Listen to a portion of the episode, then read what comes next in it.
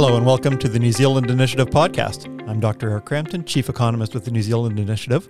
And today we're going to be talking a bit about rail and rail transport funding. So you'll probably have noticed, um, well, a, a, few delays caused by people who are gluing themselves to the roads in support of there being greater f- government funding for rail. And I was curious, uh, how do we even know whether this would work? Is rail in New Zealand on a sound footing financially? What are the institutional structures like? Is this something where we could just throw more government money at it and expect everything to work well, or are there structural problems that might need to be solved first? So, when I encounter a puzzle like this, when it comes to transport, I always want to have a chat with Scott Wilson, who is our guest today. So, Scott is an international transport consultant. He does projects all over the place looking at transport, transport funding, structures. And here's, he's here with us today to talk a little bit about how our rail network works or fails to. Good afternoon, Scott. Thank you very much, Eric. So, the transport advocates seem to really want a giant boost to rail funding so that we could have well, not just within city services, but also lots of intercity services. Is it completely nuts to expect that this kind of thing could work, or is it feasible over some reasonable time frame? Well, I think we've got to start by thinking about what is rail good at in New Zealand. And New Zealand has historically had a fairly sound rail freight network. And the rail freight task done today is actually greater than it was 30 years ago. If you look at some of the records of what the railways put out about 1979, 1980, they were hauling something like a third of the freight ton then that is hauled now. So freight is a, a good part of the rail business, and the type of freight that works in New Zealand is containerized and bulk commodities over long distances. It works well. It works with forestry, milk, coal, and, and the like. So that part of the business is fairly sound on long parts of the network, such Wellington to Auckland, from Tauranga to, to Auckland. Those, those parts of the other network work very well. On the passenger side, the parts that work well in New Zealand have been commuter trains in Wellington, which have been around for a very long time. Wellington had a well funded network from the 30s through to the 50s. And Auckland, in the last 20, 25 years, has had a significant increase in funding for its networks. It has a fairly well functioning network when it runs for commuter rail. As far as passenger rail elsewhere is concerned, I mean, New Zealand had a lot of passenger trains over the last century or so, and it was the was a main way of getting around the country. But it fell into you know, less and less use over time for a number of reasons. And one of them simply is that it's pretty slow. The topography of the country and the rail network that was built in the 19th and 20th century was not well suited to going at particularly high speeds. And governments over, over many years made a decision not to do very much about that in most cases, because when the we get to the post war period in the 1950s and 60s, there were other technologies that, that, that came along that, frankly, the public preferred. You know, the government put money into airports and domestic aviation, and we have a very you know, well functioning uh, domestic airline network. And the highways were improved. They were sealed, and people owned more cars. And for the population we had at the time, you know, waiting all day to get a train to go between you know one place to another was something that increasingly fewer people wanted to do. And they were slow, and it would be fair to say for a long time the railways as a government department did not run passenger trains that were particularly comfortable.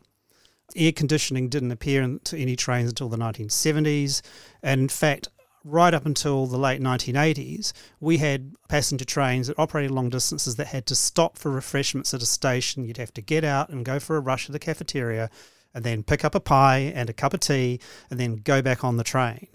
Now, that's not how you know good long distance passenger trains work in other countries. So it'd be fair to say that the railways themselves weren't very keen on passenger trains from the 50s and 60s. So as they got less comfortable, more people drove, more people flew, and it just became one of those things that people didn't do. Now, we still have a few trains that are tourist services, such as the TranzAlpine people know about, TranzCoastal one, and there's one from Wellington to Auckland for scenery they take a long time to do those trips and they're good for scenery. To make those faster trips for more, I think, regular intercity travel would require an unbelievable amount of money to make those trains a, a lot faster and more frequent. And there'd be questions about whether that's going to work there. Now, there may be questions about shorter distances. The government is putting a lot of money into new trains between here and Palmerston North, Wellington and Palmerston North, and the Wairarapa You know, there's a trial called Te between Hamilton and Auckland. Mhm. Which has mixed experiences. It seems to be carrying quite a few people, particularly with half price fares at the moment. So there is experimentation going on there, but the idea you could have a transformational change and we'd have significant portions of the population travelling from, say, Wellington to Auckland by, by rail instead of flying. When it's 11 hours by rail now, it probably couldn't be better than seven hours or eight hours if you poured billions into it compared to a one hour flight. It, it, it seems fanciful. So there's a few things that I've picked up here. One, the image of historic rail in New Zealand is not quite as rosy as I've often been led to believe. We hear these pictures from rail advocates about how wonderful things used to be and how it'd be great to get back to that. What you're describing sounds not very fun at all, and you w- wouldn't want to go back to that. But the other thing that struck me was well, Kiwi Rail's a state owned enterprise. They should be profit seeking in some sense. And if there really were this latent demand for a lot more rail service, you would expect that they'd have every incentive to try and provide the service so long as it's cost effective. That they're not doing it unless something else is weird in how they how they're funded and financed. If they're not providing the services, it's probably signaling something about actual latent demand for it. I, I think part of it is around latent demand. They they got new passenger rolling stock around about 10 or so years ago the, the, the, previous government put money into replacing the trains. They obviously ordered the number that they wanted at the time. And uh, if, if there was a push to have more you'd expect them to be incentivized to do that. And certainly in the early 90s you know, when rail was recapitalised, there was an expansion of services. The then uh, government-owned NZ Rail, before it was privatised, reintroduced services to Tauranga and Rotorua, and you know, they ran for about ten years, and then they proved not to be worth continuing at the time. But the incentives, I think you're right. There are some issues around the incentives. Kiwi Rail makes more money out of freight, and it likes to preserve the slots for freight, and freight trains make them more money than passenger rail. Now, it's a monopoly, rail provider. It provides the infrastructure, it also provides the trains. We don't quite have the transparency there as to whether someone else might be willing to run some of these services. If Kiwi Rail simply says, no, we want to preserve these slots for a future freight train service or a freight train we want to run at this time or another time, because you know, Kiwi Rail makes more money out of freight than it does out of maintaining the infrastructure. Of course, what's happened with the funding for the infrastructure has changed quite significantly in the last few years. Kiwi Rail now pays track user charges to Waka Kotahi. You may say in many ways the same as a trucking company pays road user charges. So it pays these charges which have been agreed with government, and Waka Kotahi gets the money, and it just goes into the pot of funding for the National Land Transport Program. And then the government decides through the GPS the government policy statement as to what money goes into rail and to other areas, and the government then gives them money for rail. But the linkage between running trains and getting that revenue isn't really there. So KiwiRail gets more money from Waka Kotahi than it puts into it. That's that's you can pretty much take that for granted. So if there were more other companies wanting to run trains on the Kiwi Rail's network, what would it get from doing that? Well, it wouldn't get anything. Uh, it wouldn't get necessarily any additional money. It just has trains operating on its network, and it would wait to get money from Waka Kotahi for maintaining the network. So th- there's that. Whereas if you had a track infrastructure business running like a business would, you'd say, "Oh, I want anybody to run trains. I want as many trains to run as possible that I can make the most money out of the network and maximize the utilization of the network." And that incentive doesn't really appear to be there at the moment. They do report a separate above rail and uh, below rail businesses and, and what operates there, but the incentives aren't there for them to encourage more use of that network. Their incentives are to run freight trains. Okay, so if I've understood this right, in the same way that we get problems where like road users and road user charges and petrol excise all get thrown into the National Land Transport Fund, which is just this big slurry bucket, and then money comes out of that bucket and like folks like the taxpayers union worry about whether the amount of money paid by road users is roughly on par with the amount of money that gets spent on the roads.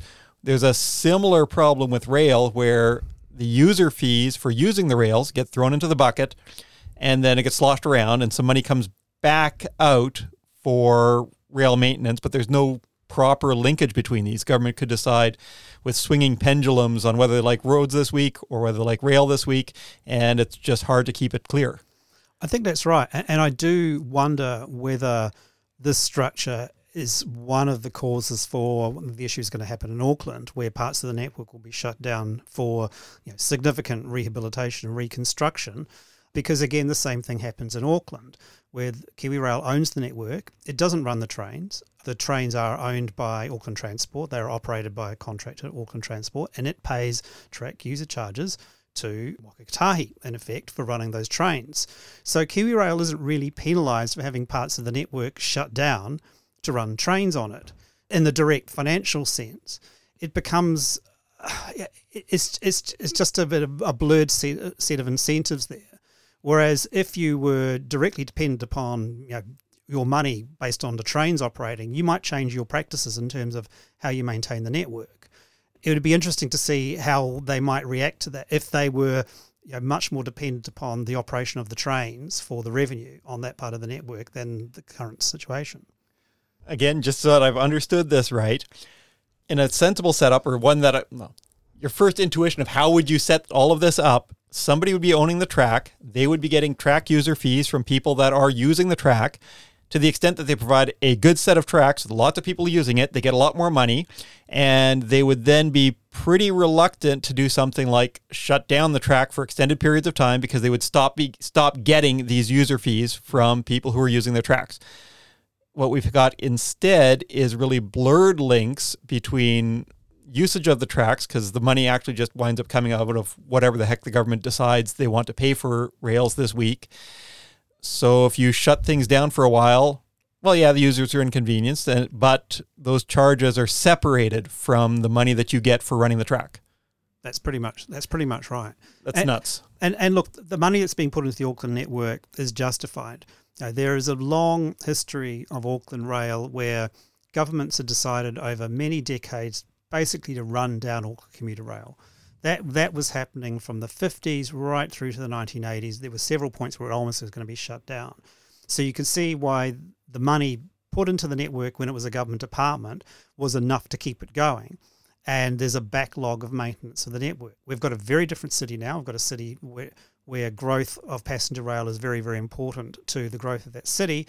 And there's a backlog and stuff needs to be done, but you don't want to do it in, in, in a sense to say, well, actually, we're not going to allow parts of the network to operate on a on a day to day basis for months on end, so that people say, well, I don't want, I can't rely on the trains. I'll get in my car or bus or even relocate. It's it, it's actually it's going to be very important to Auckland to have a very well functioning and well capitalized network but the structures we have at the moment are clearly not ideal. So within Auckland, then, who is it that runs the trains for commuters? Auckland Transport contracts a private contractor whose name escapes me at the moment to be the train operator. Okay, so KiwiRail owns the underlying track. They get some money from the government through opaque processes. Auckland Transport decides on what the service levels are going to be on that track, collects the money from that, but pays a fee for the track usage, which then may or may not go to KiwiRail depending on what the government's preferences are. That's pre- that's pretty much right. Auckland Transport collects the fares. It gets the subsidies both from you know, Auckland ratepayers through Auckland Council and Waka Kotahi for operating passenger rail services. So there's a bit of a, a roundabout there whereby the money comes from fare-paying passengers, comes from Waka Kotahi and Auckland Council, they pay the train operator that then pays for the track fees, for use Kiwi Rail, for Waka Kotahi to get track user charges to then pay Kiwi Rail to maintain the network. How did we wind up in this kind of a mess of an organization? So if we go when Auckland Transport was set up and Auckland Council was set up to try and consolidate transport governance in Auckland, and Auckland Transport and Council were given the trains of the Auckland Rail Network, and they were also given the the infrastructure, the, the stations, not the track infrastructure. So Auckland Transport owns the stations in Auckland, almost all of the railway stations in Auckland. So we had that set up, and they were contracting their operator to operate their trains in the network. And initially, Kiwi Rail would get paid for that, would get paid the track access charges for its network because Kiwi Rail owned the network and the government had bought it for them what happened in the last few years was the government decided, I think it was in 2019, that they would try to have a level playing field between road and rail. And the way of doing this wasn't to fix the issue that at the moment road user charges are kind of not only very vaguely linked to, to road use and paying for the network, but to put rail on the same footing as roads. So track user charges were set up. There was a process whereby the government decided what track user charges should be, and they are below the cost of providing the network. And the track user charges would go into the National Land Transport Fund, like road user charges, fuel excise, and motor vehicle uh, registration fees. And Waka Kotahi would be responsible for allocating funding based upon the government's rail funding plan. So it would be doing funding for roads and rail. There'd be one bucket of money, but the buckets of money and how much would be determined would be decided by the government as part of the government policy statement process. And it, the objective to do that, you can see, is well meaning that you want to have a level playing field between road and rail, particularly for freight, but it seems you know, skewed the wrong way. I mean, there, there was there was attempt in the 1990s to have a level playing field by putting roads on a commercial footing and to have a, a structure where you'd have road companies and they could then charge trucking companies directly for using the roads and they'd have to make a profit. And uh, back at the time, the railways had to make a profit, and you could see some something going on there. Now, there wasn't perfect, and there were issues with rail at the time, which I, I won't go into. But the idea of having track user charges is seems esoteric. It's it's I haven't seen a jurisdiction anywhere else in the world that that has a a land transport fund for roads that also gets the money from track user charges and then dishes that money out to the infrastructure provider. I, I haven't seen it anywhere else, so I'm not sure how how this concept even came to be. On the on the separation between KiwiRail as track owner, operator, maintainer, and then potential provider of rail services also. How does that fare internationally? Like we see in Europe, trains that seem pretty successful, other places. Is it common for the person who, or the company that owns the tracks and maintains them to also be the ones providing the freight or passenger services on those rails? Or is that a little idiosyncratic to us? Well, the, the vertical integration of, of both the, the operating the trains and operating the track was the norm. This was the norm throughout Europe, it's the norm in Australia. And what's happened is that jurisdictions have increasingly separated them. So you'll see in, in Australia there are there's there's a rail track business and then there are competing you know freight rail freight companies operating there. Now Australia has characteristics that lend itself to to there being competing rail freight companies. It doesn't have either the topography or the loading gauge, not track gauge issues, which is uh, you don't have low bridges and tunnels that restrict how high you can and how wide your rolling stock is, like you have in New Zealand in a lot of cases. And you have distances and volumes of freight that, that absolutely dwarf what, what you see on rail freight in New Zealand. So Australia has gone down the path of, of separating out the infrastructure from from the operators, and I'd say that's been fairly successful.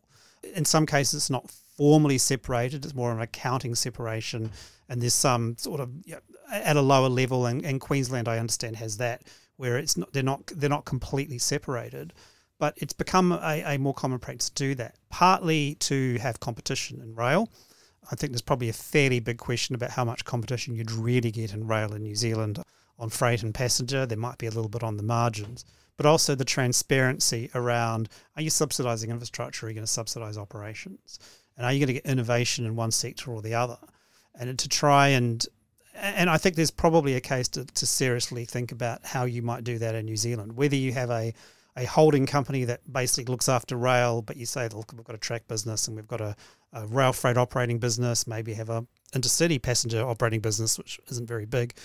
But to just have them, you know, the, the operating businesses going out, say, look, we'll, we'll try and get as much freight as we can, as much passenger business as we can and you see that in Europe. I mean, Austria is one I, I cite on roads, but the, but the rail sector's been split up into various companies. So the passenger business is, it operates on its own. It does its thing. It gets subsidies for certain services from the government, quite transparency, but it pays the infrastructure business for using the network. And the infrastructure business runs on its own. Uh, if government wants to put a lot of money into the infrastructure business for a particular capital project, it will do that transparently. But by and large, the system can sustain itself, and you've got this transparency about where the money is going and where it's being spent. And at the moment, it's it's it's just a bit too opaque, and I think some of the incentives just aren't aren't as good as they could be. So, what would reform along those kinds of lines look like in New Zealand? Would it be the intercity rail owned by one outfit and then the local networks within a city owned by a separate outfit? Would it all be under integrated ownership? And then with that separation, you've got potentially different providers competing for freight and commercial traffic. What, what would it look like here? I, look, I, I think here you'd have you'd have one infrastructure provider. I, I don't think you want to split up the infrastructure because there were arguments. In fact, when Auckland Auckland Regional Council wanted to buy the Auckland commuter rail network around 20 odd years ago and was negotiating with Tranz Rail, then the private owner, to do that. And the government stopped that and said, no, we'll buy it. And the reason why is they did not want the commuter trains in Auckland to be shutting out freight. They were concerned that Auckland would run lots of commuter trains, and at peak times in particular, there wouldn't be slots for freight trains, and it was an integral part of a national network. So I think there is a case to say we have one national freight network, and look, we've got one state highway network, so you, you can make that you can make that case. As far as the trains on that network are concerned, you could have a rail freight business, a small intercity passenger rail business, and we've got the Auckland and Wellington commuter rail operations, which are owned by the relative local authorities, operating their own separate businesses as well. And that seems like a, a fairly reasonable structure to start off with. I, I, don't think you'd want to split it out any other ways. You might ask questions about railway stations outside the commuter centres, but that's sort of detail that can be worked out later. Neat. And the other thing that you'd mentioned was okay, so Auckland Council owns the train stations in Auckland. Now, I, I hadn't understood that part properly. How much land are we talking about here? Because uh, just the reason that I'm asking, I know that in part Japan's rail network has been able to be so successful because the rail company owns the land where they're going to be putting up new train stations. They get the value uplift from that property when they decide to improve facilities, and that helps them to finance things. So, is it kind of land that is, well, amenable to throwing a 30 story apartment tower on top of it, which could then fund an upgrade of the rail network underneath? Or is it just kind of useless land? Well, th- there is land like that. I mean, this you'd have to say that there will be stations where there is potential for that. And to be fair, Newmarket Station in Auckland, a lot of the land around that has already been developed, so you can start to see see that happening there. But there should be more of that. And look, there's there's all sorts of complications around railway land, and some of it's taken Public Works Act, some of it gets subject to Treaty of Waitangi claims, and, and how you handle that. But yeah, absolutely, there should be the potential to do that, and in Wellington as well. I mean, all of the railway stations in Wellington, except for Wellington Railway Station, which is owned by Kiwi Rail, are actually regional council assets. So you'd have to start thinking, well, shouldn't Johnsonville Railway Station potentially be a site where you could d- develop that? Well, maybe. Why isn't it being done? Well, regional council probably doesn't think housing is particularly important to that. But you'd start to think that surely something around the incentives around that ownership should be around commercial development. And I'm, I'm not sure the incentives are that good to do that. As, as you said, uh, there are other parts. I mean, we have they go through Tawa, they go through the Hutt Valley. Waterloo Station is, is a big station that was developed as a transport interchange in the late 1980s. You know, surely, if that's going to be a hub, you could do more around there. But but nobody's doing it. No. Well, this has been fascinating. I can sympathize. Well, okay, I don't. I can't sympathize with the people who glue themselves to the road. They're they're really annoying. But I can sympathize with wanting to have a better functioning rail network, and it seems to be a much bigger problem than just throwing money at it. It seems that there are deep structural institutional issues in how we've got the ownership of the track and its operation set up. So if we were looking to have a better footing for all of it in future, looking at those institutional structures might be a better idea. Thank you so much, Scott. This has been really interesting. Thank you, Eric.